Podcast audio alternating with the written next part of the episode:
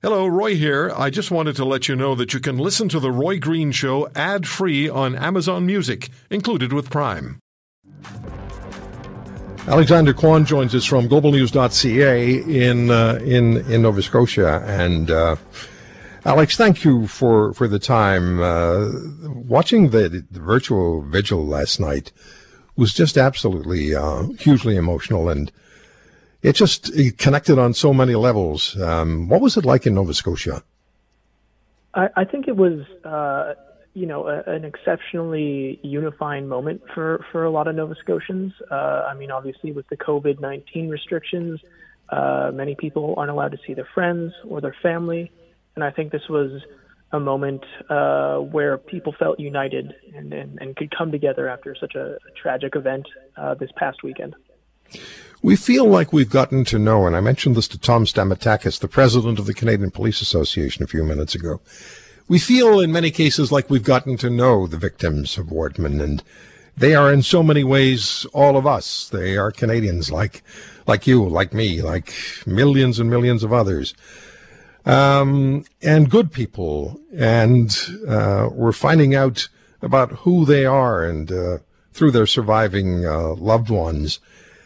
Would you speak to that, please, as you as you hear from Nova Scotians about uh, the, the the victims, like you know Heidi Stevenson, who, Constable Stevenson, who had a more beautiful smile than uh, than the RCMP officer, and and Constable Morrison, who was essentially ambushed by uh, by Wortman.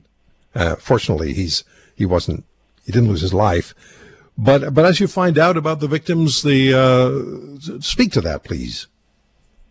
I mean, I think that the the province, uh, and especially up in that area around Portapique, it's it's uh, it's a tight knit community, um, and I think for the people in the immediate area around Portapique, I think it uh, it's uh, it was something that uh, you know uh, hit them pretty directly. Uh, but I think for many of Nova Scotians, you know, across the province, I think getting to know who uh, lost their lives uh, this past weekend, I think is uh, something that brought them together. I think, and and especially uh, emotionally uh, connected with with people. Uh, uh, for instance, Constable Stevenson, uh, she was a uh, a point person for the RCMP here in Nova Scotia. She she worked with a lot of uh, media, so many of the media who are reporting on the story knew her fairly well uh, she she was known as like a, as a very kind person, uh, and I think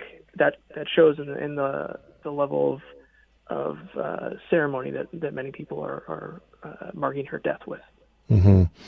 I spent a fair bit of time in Nova Scotia and uh, was always just taken by the friendliness and the openness of Atlantic Canadians. And I realized that that has a lot to do with an interdependence over many, many years, decades, centuries, uh, being uh, reliant uh, on the sea and, and, and the real communal sense developed across the province. Do you have any fear, any concern that there could be a long term impact on that friendly openness uh, of Atlantic Canadians through this horrific act? I think a lot of Nova Scotians are are on edge right now. I think they're concerned. I think they're they're frightened and and shocked. But I I also think that this is something that won't change the the friendly nature of of Nova Scotians and, and Atlantic Canadians in general. I think that this will help people. You know, this will bring people together. This will make people closer. Uh, this is a tragedy, but it's also something that is uniting uh, you know that unites many people in, in this province. Yeah, I, I, was just as you were speaking, I was thinking the fact that there is such a sense of unity among Nova Scotians, among Atlantic Canadians, that ultimately may be a great help for them. I remember driving uh, driving up to Chester to get some Timmy's coffee one morning, and going driving back to the house I was at, and stopping for gas, and uh, and talking to the uh, fellow who was filling up my car. We had quite a conversation, and then all of a sudden he said, he pointed at my Ontario plate. And he said, if you were in Ontario, you wouldn't be standing here talking to me right now. You would have been long gone, wouldn't you? And I said, absolutely. It's just, he said, when you come here, it's a more relaxed, more friendly, um, just approach to life, and, and very much so. Uh, one of the questions, or it's the burning question that's being asked, and I'd like you to address that for us, please. Is um, why no emergency broadcast province-wide called by the RCMP. That's been talked about so much. How much of a focus it is still today? I think it's actually something that is uh, emer- it, it's something that was discussed yesterday, and I think it's it's emerged uh, overnight here in Nova Scotia. Uh, there was reports of a uh, shots fired last night in Nova Scotia, mm-hmm. Uh, and the RCMP did send out a, a notification, a push alert. Uh, you know, and I think a lot of people were talking about how they wish they'd received a notice like that this past weekend when when the shooting occurred. Yeah.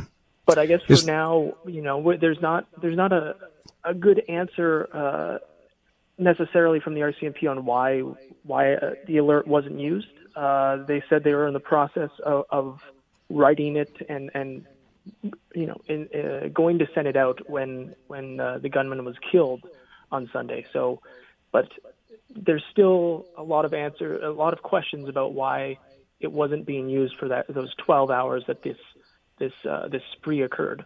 Mm-hmm. Alex, uh, top of the next hour, I'm going to be speaking with uh, Professor Archie Kaiser, criminal law professor at Dalhousie University, and he's calling for a full public inquiry, saying, I agree with him, uh, that, that just a police investigation isn't enough. There has to be a public inquiry. Is there a sense in Nova Scotia that uh, this is what we want, this is what we need, a full public inquiry into what went on?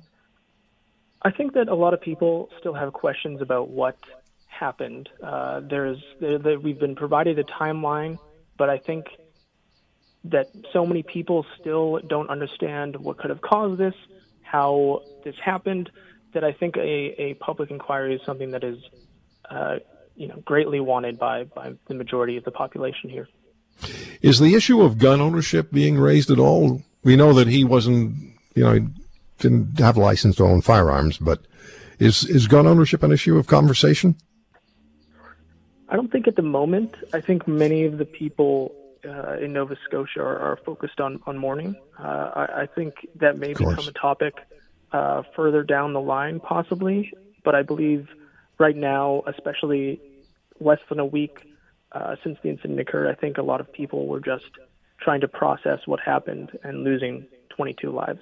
Yeah, still just absolute and utter shock. What are questions that you would like to have answered?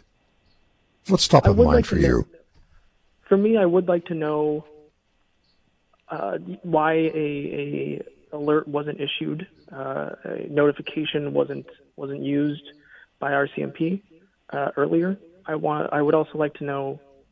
Uh, you know, I, I think that it's it's hard to understand why this happened, but I think many people want want to, to know what could have caused uh, someone to, to shoot 22 people. Yes. I think that that is something that uh, many people still want to know.